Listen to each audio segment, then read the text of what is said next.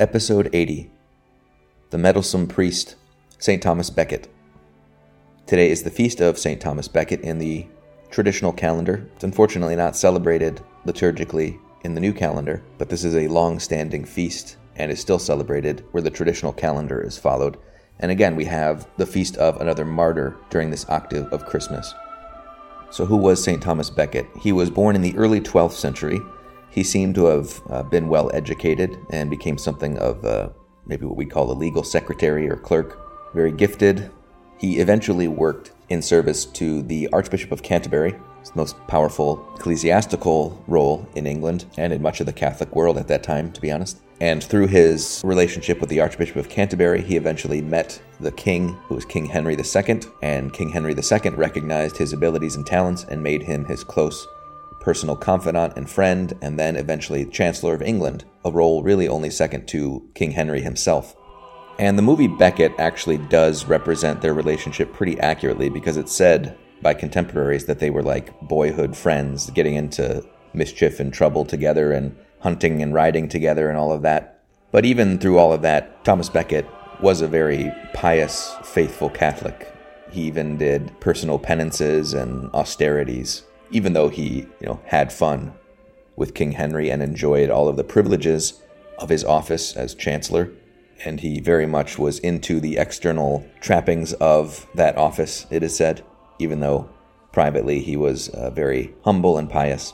Eventually, the Archbishop of Canterbury died, and King Henry told Thomas that he wanted him to be Archbishop, not just because he was his friend, but because he saw an opportunity there to have an ally as the head of the church in England, and so he could impose his will on the church.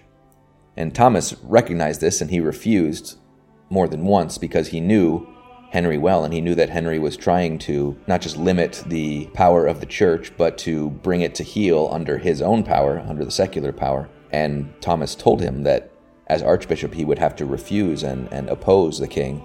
But apparently, King Henry didn't really believe this, thinking Becket a good enough a friend that he would do his will.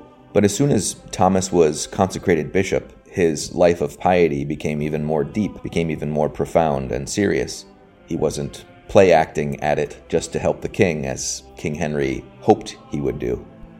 Much of the tension and controversy between the two was around um, a set of articles called the Constitutions of Clarendon, and again, they were aimed at restricting the power of the church in England and restricting the authority of the Bishop of Rome, the Pope, in England. If this sounds familiar, you're right, because some 400 years later, this is exactly what Henry VIII would attempt to do and succeed in doing, declaring himself the head of the Church of England, rejecting the authority of the Pope, the Bishop of Rome.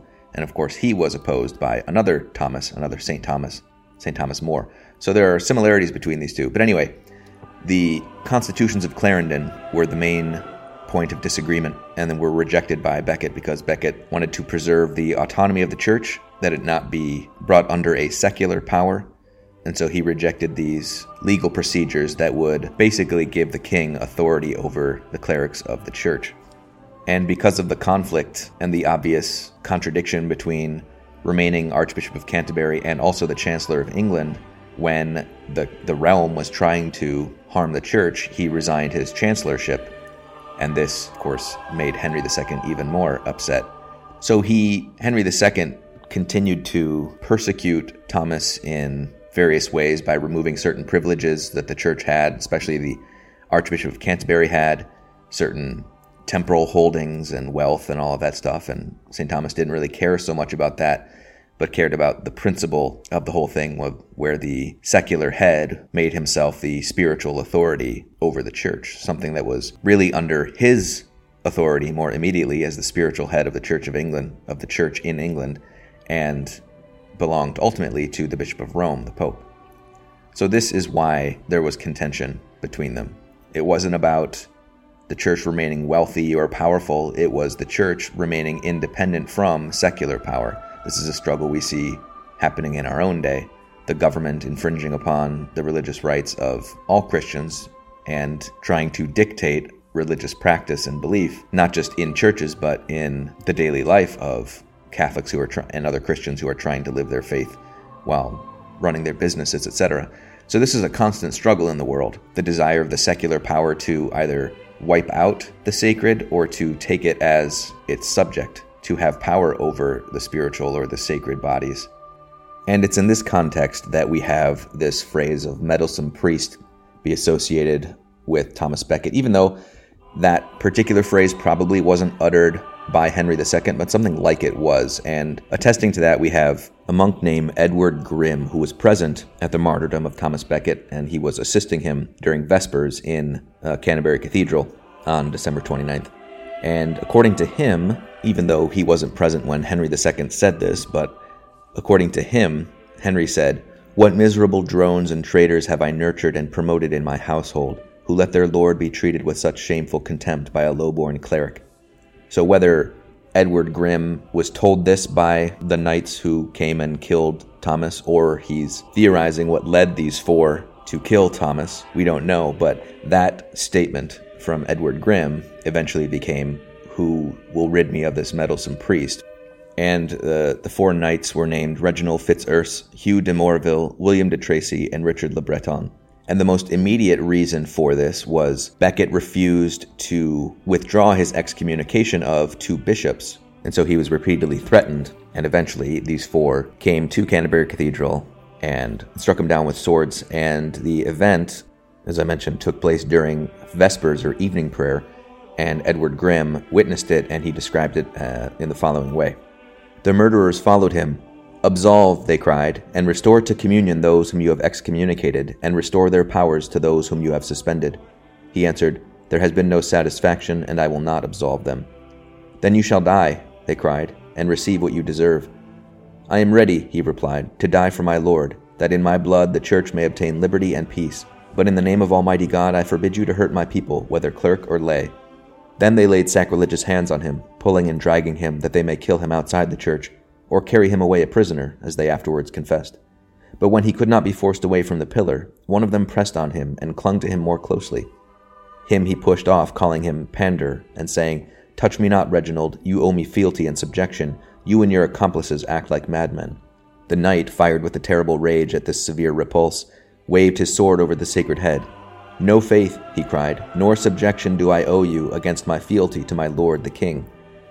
Then the unconquered martyr, seeing the hour at hand which should put an end to this miserable life and give him straightway the crown of immortality promised by the Lord, inclined his neck as one who prays, and joining his hands he lifted them up, and commended his cause and that of the Church to God, to St. Mary, and to the blessed martyr Denis. Scarce had he said the words, than the wicked knight, fearing lest he should be rescued by the people and escape alive, leapt upon him suddenly, and wounded this lamb who was sacrificed to God on the head, cutting off the top of the crown which the sacred unction of the chrism had dedicated to God. And by the same blow he wounded the arm of him who tells this. For he, when the others, both monks and clerks, fled, stuck close to the sainted archbishop, and held him in his arms, till the one he interposed was almost severed.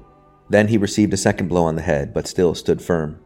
At the third blow he fell on his knees and elbows, offering himself a living victim, and saying in a low voice, For the name of Jesus and the protection of the Church, I am ready to embrace death. Then the third knight inflicted a terrible wound as he lay, by which the sword was broken against the pavement, and the crown, which was large, was separated from the head.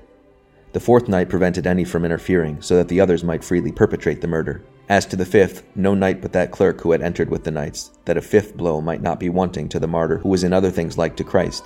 He put his foot on the neck of the holy priest and precious martyr, and, horrible to say, scattered his brain and blood over the pavement, calling out to the others, Let us away, knights, he will rise no more.